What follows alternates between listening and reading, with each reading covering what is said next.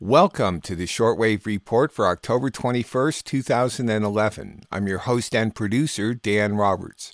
The Shortwave Report is a 30 minute review of news and opinion heard on the shortwave radio and the internet in Northern California. Listening to international broadcast at home is quite easy. You just need a shortwave radio with a schedule of English language broadcast or a computer with an internet connection. To help you with this, I'll announce times, frequencies, and website addresses at the conclusion of each series of stories. At the website for this show, that's www.outfarpress.com, you can find a schedule for dozens of international broadcasters in English. There you can also listen to the past four shortwave reports, find advice for listening to shortwave at home, and find internet links for global news sources. Please check it out and tell a friend. In today's edition, you'll hear reports from NHK World Radio Japan, Radio Havana Cuba, The Voice of Russia, and Spanish National Radio. We'll begin with NHK World Radio Japan. A covering of thick polyester sheeting is being installed over one of the damaged reactors at Fukushima in an attempt to reduce the release of radioactive materials. Five of 12 schools in a city near Fukushima opened on Monday, with the students wearing masks to and from school and limited to two hours of outdoor exposure. Japan may ease but not eliminate its 2003 restriction on U.S. beef that was a result of mad cow disease. The European Union has agreed in principle to tighten rules against the short selling of stock market shares and bonds. NHK Japan. A covering of thick polyester sheets has been attached to steel frames at the damaged number one reactor building at the Fukushima Daiichi nuclear plant. Tokyo Electric Power Company plans to complete the covering and verify its effectiveness by the end of October.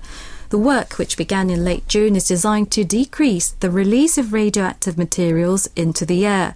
The number one reactor was severely damaged in a hydrogen explosion in March. A large crane was used to attach the sheets to the steel frame encasing the reactor building. The utility company will conduct a test run to see how the system captures radioactive materials from the building with a filter. It estimates the system should be able to remove about 90% of the radioactive materials. Release of the radioactive materials into the atmosphere needs to be reduced before residents who have evacuated can return to their homes. TEPCO is considering installing covers on the number 3 and 4 reactors, which were also damaged. Classes have resumed for the first time since the lifting of a government evacuation advisory in a city near the troubled Fukushima Daiichi nuclear power plant. Five out of 12 elementary and junior high schools reopened on Monday in Minami-Soma, Fukushima Prefecture. The city is one of five municipalities near the damaged nuclear plant whose evacuation advisories were lifted in late September. At Omika Elementary School, pupils wearing masks arrived in their parents' cars. The school celebrated the reopening with a ceremony that featured local traditional music played on a conch horn. The principal urged the children to start moving forward again, one step at a time. One boy said now that he's back at his own school, he wants to do his best at his studies and at sports. The five schools that have resumed classes will take measures against radiation exposure, which include having children wear masks during their commutes and limiting outdoor activities to two hours per day.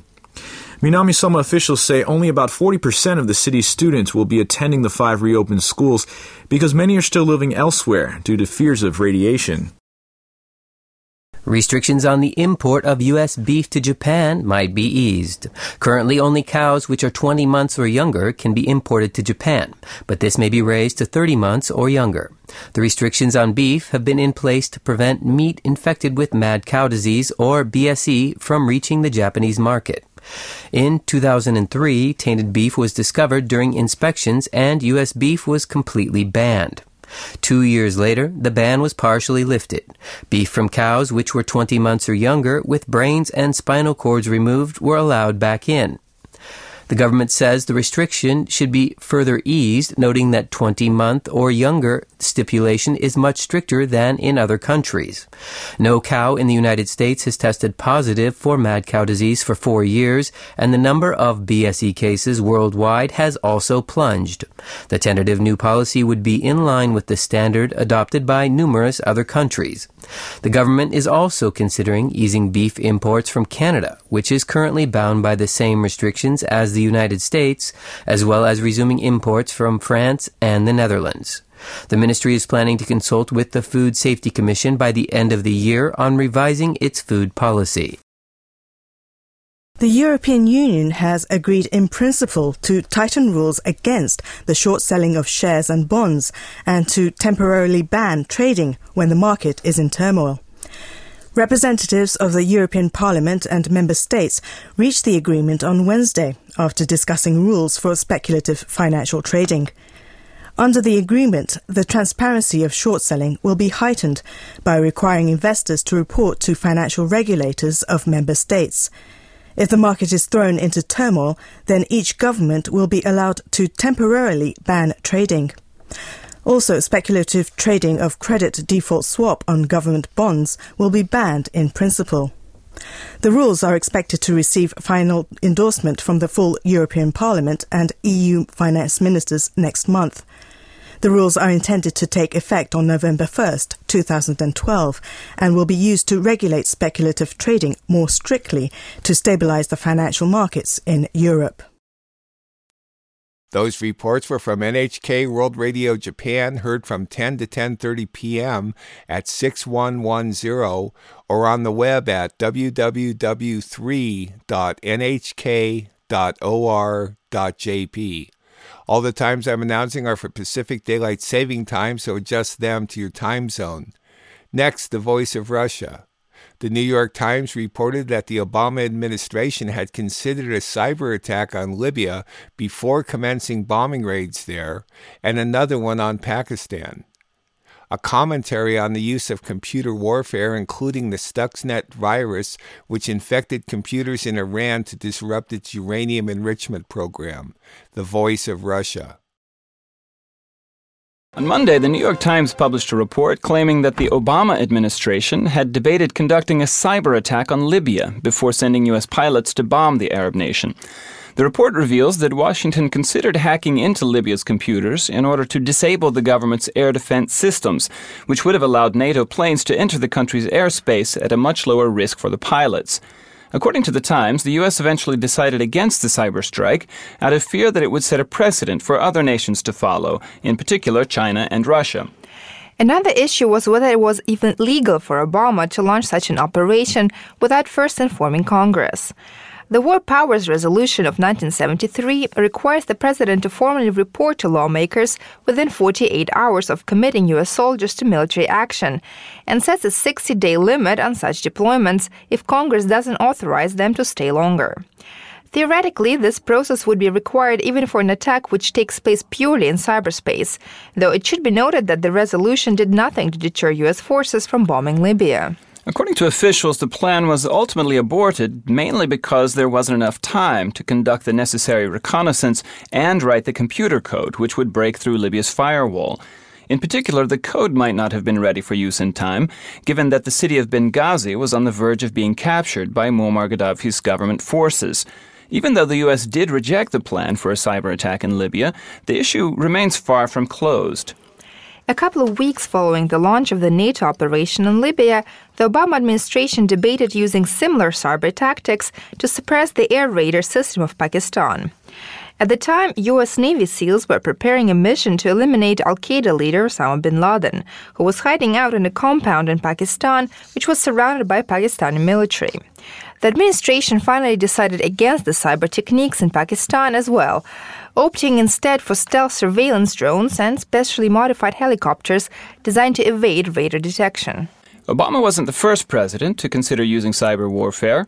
A former Pentagon official told the Washington Post that in 2003, the George W. Bush administration debated a cyber attack against Iraq's financial system prior to the U.S. invasion there. The plan was aborted over concerns about collateral damage that could have affected systems beyond the target. Attacking a country's banking system was then seen as dangerous for the entire global financial network. An unidentified Obama administration official told The Times that cyber techniques available to the government are still of limited use, saying, These cyber capabilities are still like the Ferrari that you keep in the garage and only take out for the big race and not just for a run around town, unless nothing else can get you there. The issue of cyber warfare is becoming increasingly pressing following the incident with the Stuxnet virus, which infiltrated computers in Iran in 2009 to disrupt its uranium enrichment program. Although no one has admitted responsibility for Stuxnet, some observers have suggested it was a joint American Israeli project. The malware, however, spread beyond the intended targets, infecting more than 100,000 computers throughout Iran, India, and Indonesia, although it only harmed Iranian computers. Administration officials assure the Times that if the attack against Gaddafi had gone ahead, the malware code would have been contained within Libya's networks and not spread to other networks to cause collateral damage, unlike what happened in Iran. Last year, the U.S. launched a new Cyber Command Division within the military with the goal of coordinating the military's use of cyberspace. The administration continues to insist publicly that the center was established for defense purposes only. The division's commander, Army General Keith Alexander, told the Washington Post last month that cyber attacks are a chief threat of the future and that massive losses of private and public data in recent years to computer criminals and spies represent the largest theft in history. Alexander added that the impact of cyber attacks on computer networks and the internet is escalating and said that the government is adopting an active defense strategy aimed at bolstering the readiness of computer networks to respond. However, the Pentagon is reluctant to admit it has any plans to cross the line from cyber defense to actually attacking the enemy. James Lewis, a national security specialist at the Center for Strategic and International Studies, told the New York Times that the U.S. has yet to break the glass on this new kind of warfare, adding that cyber warfare is far from easy to conduct. Lewis said, It's the cyber equivalent of fumbling around in the dark until you find the doorknob. It takes time to find the vulnerabilities. Where's the thing that I can exploit to disrupt the network?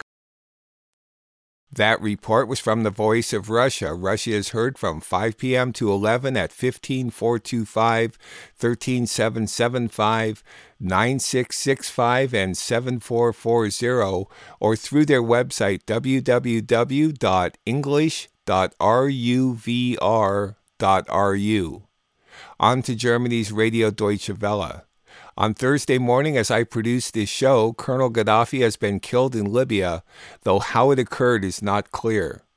The European Commission is considering a ban on ratings agencies from publishing their assessments of EU countries in financial difficulty.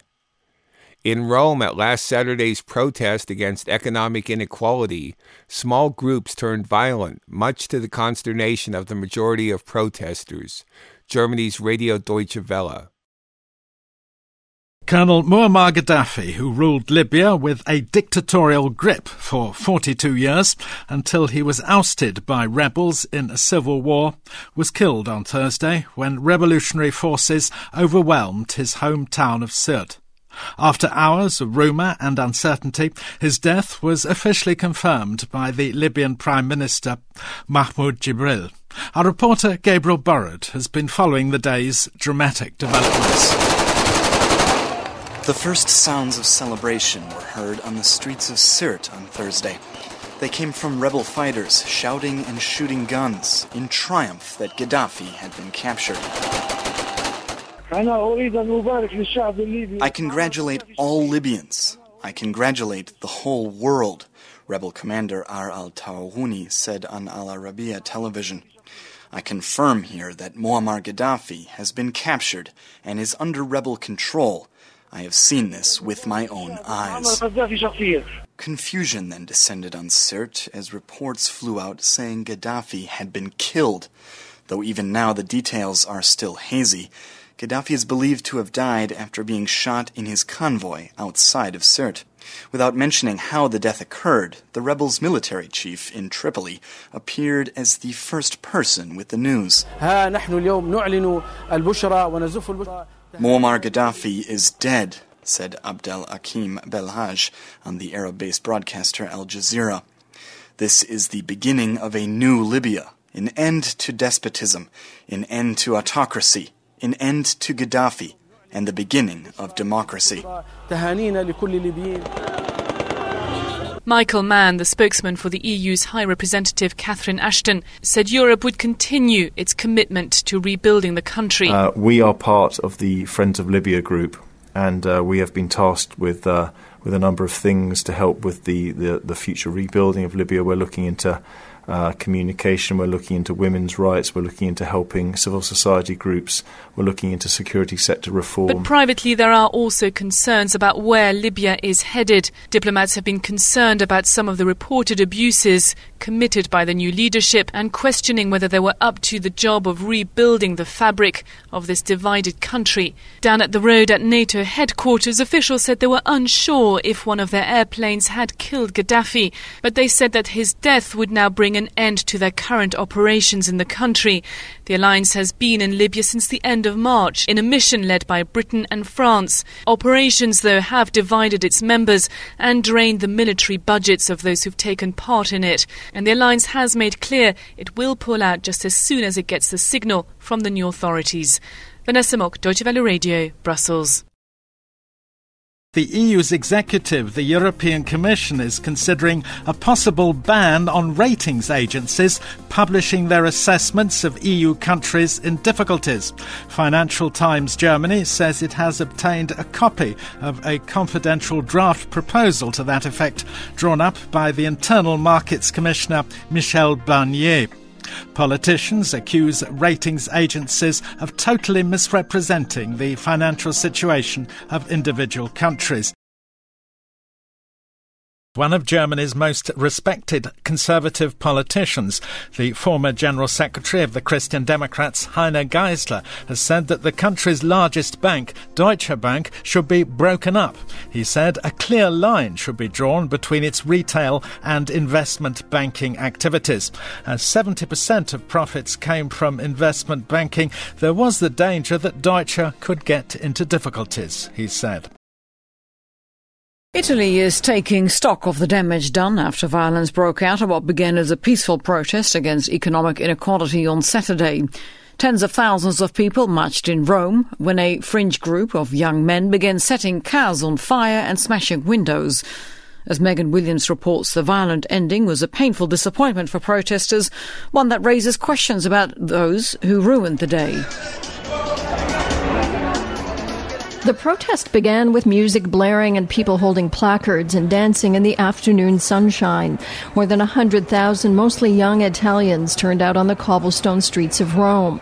There, like this 50 year old small businessman, to express his indignation at corporate and government greed. Our young people don't have a future.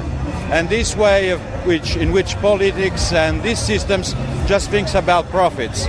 And there is no way, beside doing this, making this voice, this young people voice loud to change the things. This is why I'm here. This high school student said he and his friends want some alternative to this government that don't understand us, that uh, when we're protesting, they uh, don't consider us, and when uh, there's violence in the protests, they only look at the people who are hitting policemen and not at our ideas.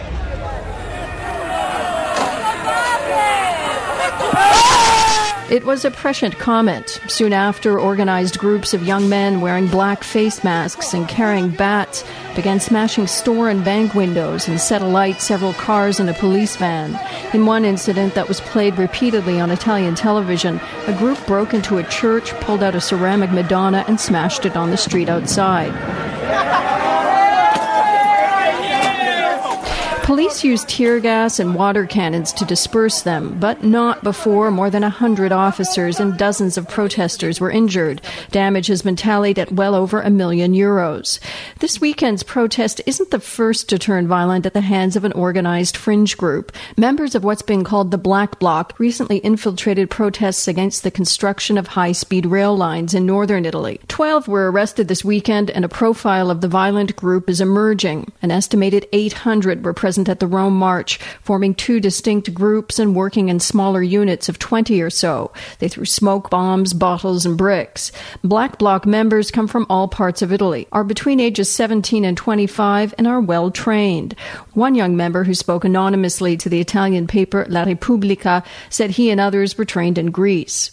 Italy's interior minister plans to propose new legislation to crack down on the violent group. But many observers, such as the center left La Repubblica newspaper editor Mauro Ezio, fear that the real non-violent message of the marchers has already been lost. Nella violenza non c'è nessuna ragione e, e anzi c'è in qualche modo Namely, that Italy's government, led by Prime Minister Silvio Berlusconi, needs to pay attention to the despair of the younger generation, who, with lack of jobs and prospects, see little future here. Megan Williams, Deutsche Welle Radio, Rome. Those reports were from Germany's Radio Deutsche Welle, which may be heard as a podcast at www.dw-world.de. If you have questions or comments about the Shortwave Report, or would like to make a donation for production cost of this unfunded program, I may be reached through the website or by writing to Dan Roberts at P.O. Box 1162, Willits, California 95490. Please help if you can. We will conclude with Spanish National Radio. A report on the huge October 15th rally in Madrid, where people gathered to express anger at the role of global finance in government. Spanish National Radio. Saturday, October 15th, saw demonstrations of various sizes around the world, which, diverse as they were, coincided in protesting the role of global finance and government, perverting, as the demonstrators say, the functioning of democracy and the well being of the average person. Social, political, and economic rights are being demanded from Auckland to Toronto, Tokyo to Helsinki, in cities throughout Europe and the United States. Protesters came out under the banners We are the 99%, in reference to the concentration of wealth in 1% of the population. They call this democracy, and it's not, in reference to the structure of democratic governments that, under pressure from global institutions and finance, apply austerity measures cutting social benefits and workers' rights.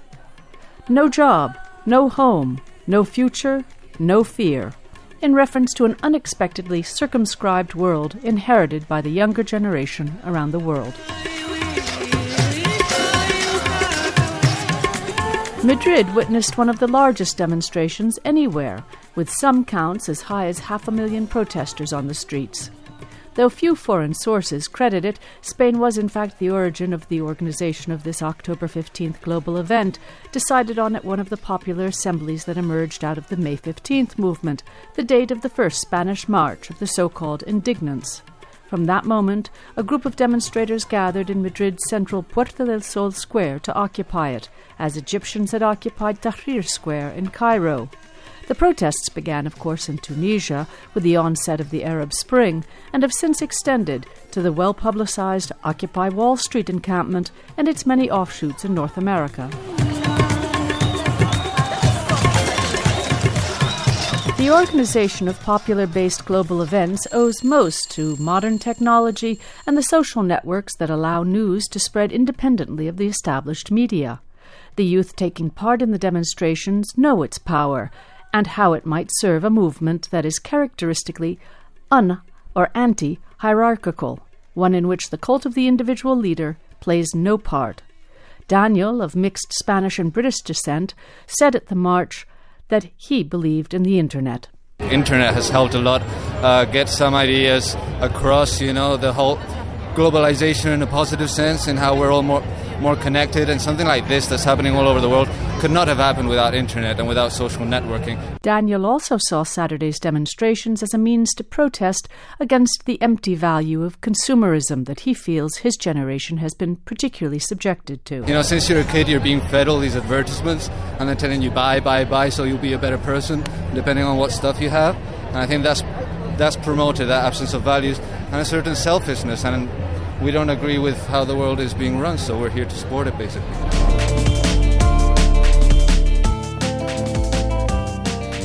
But the indignation behind these demonstrations by no means limited to the young or computer savvy. I also spoke with a retired teacher and her husband after the demonstration, Louise, originally from Scotland. Because I don't believe the system is serving the people. It's the, the capitalist system is failing, and I think we should be out there and um, asking for more participation, um, public participation, so that we can be more involved with the decision making. And her Spanish husband Jose, who also does not feel represented. I've been to demonstrations because, to the demonstration because I believe that we should stop uh, the world being governed by bankers and by finance people. We should all uh, have a uh, something to say about how this world should should should work, and not only being ruled by the bankers. This is part of a global movement. We need we need a global global movement because finance is, is global, and uh, if we need to change something, it needs to be globally you, we, a country on its own, it's difficult, very difficult to change because we're all, we're all interdependent. So we have to act go globally. Protest demonstrations are nothing new to Louise and Jose, for whom the comparisons with Egypt or with Spain under the Franco dictatorship are of a historical nature. When I came to Madrid in 74, we were demonstrating against the dictatorship, and basically there were police running in the streets and with their bat- batons, and you know, it was a different thing altogether. So they can't really be compared, but. Um, but there's the, we've been living years of abundance, and I don't think things are going to be so abundant in the future. And I think things are going to get worse. So I think it's good to be out in the street and let people know that we're we're there and willing to fight. Uh, yeah, before it, it, used to be demonstrations about uh, political um, fascism is not the word uh, autocracy. Uh, but now this is uh, what people are demonstrating against is against the power of, of finance. Mm. We are not in in, in we're, we're in the hands of other people and we can't do very much unless unless we, we show them that we have the strength to do it. Members of the 15M movement, as well as those movements around the world like Occupy Wall Street, say that elections are not the issue. The issues at hand remain the same, regardless. The list includes an unjust distribution of wealth, a corruption of the democratic system that limits participation and serves the interests of global finance over the welfare of the people, the destruction of the planet's resources, among many others. These issues, demonstrators say, are not resolved at the polls. On one of the October 15th videos that can be seen on YouTube, the headlines read It is time for us to unite. It is time for them to listen. People of the world, rise up. Well, from Saturday's global demonstrations, it would seem that politics are business as usual will not answer their call, and that the movement is only beginning to gather momentum.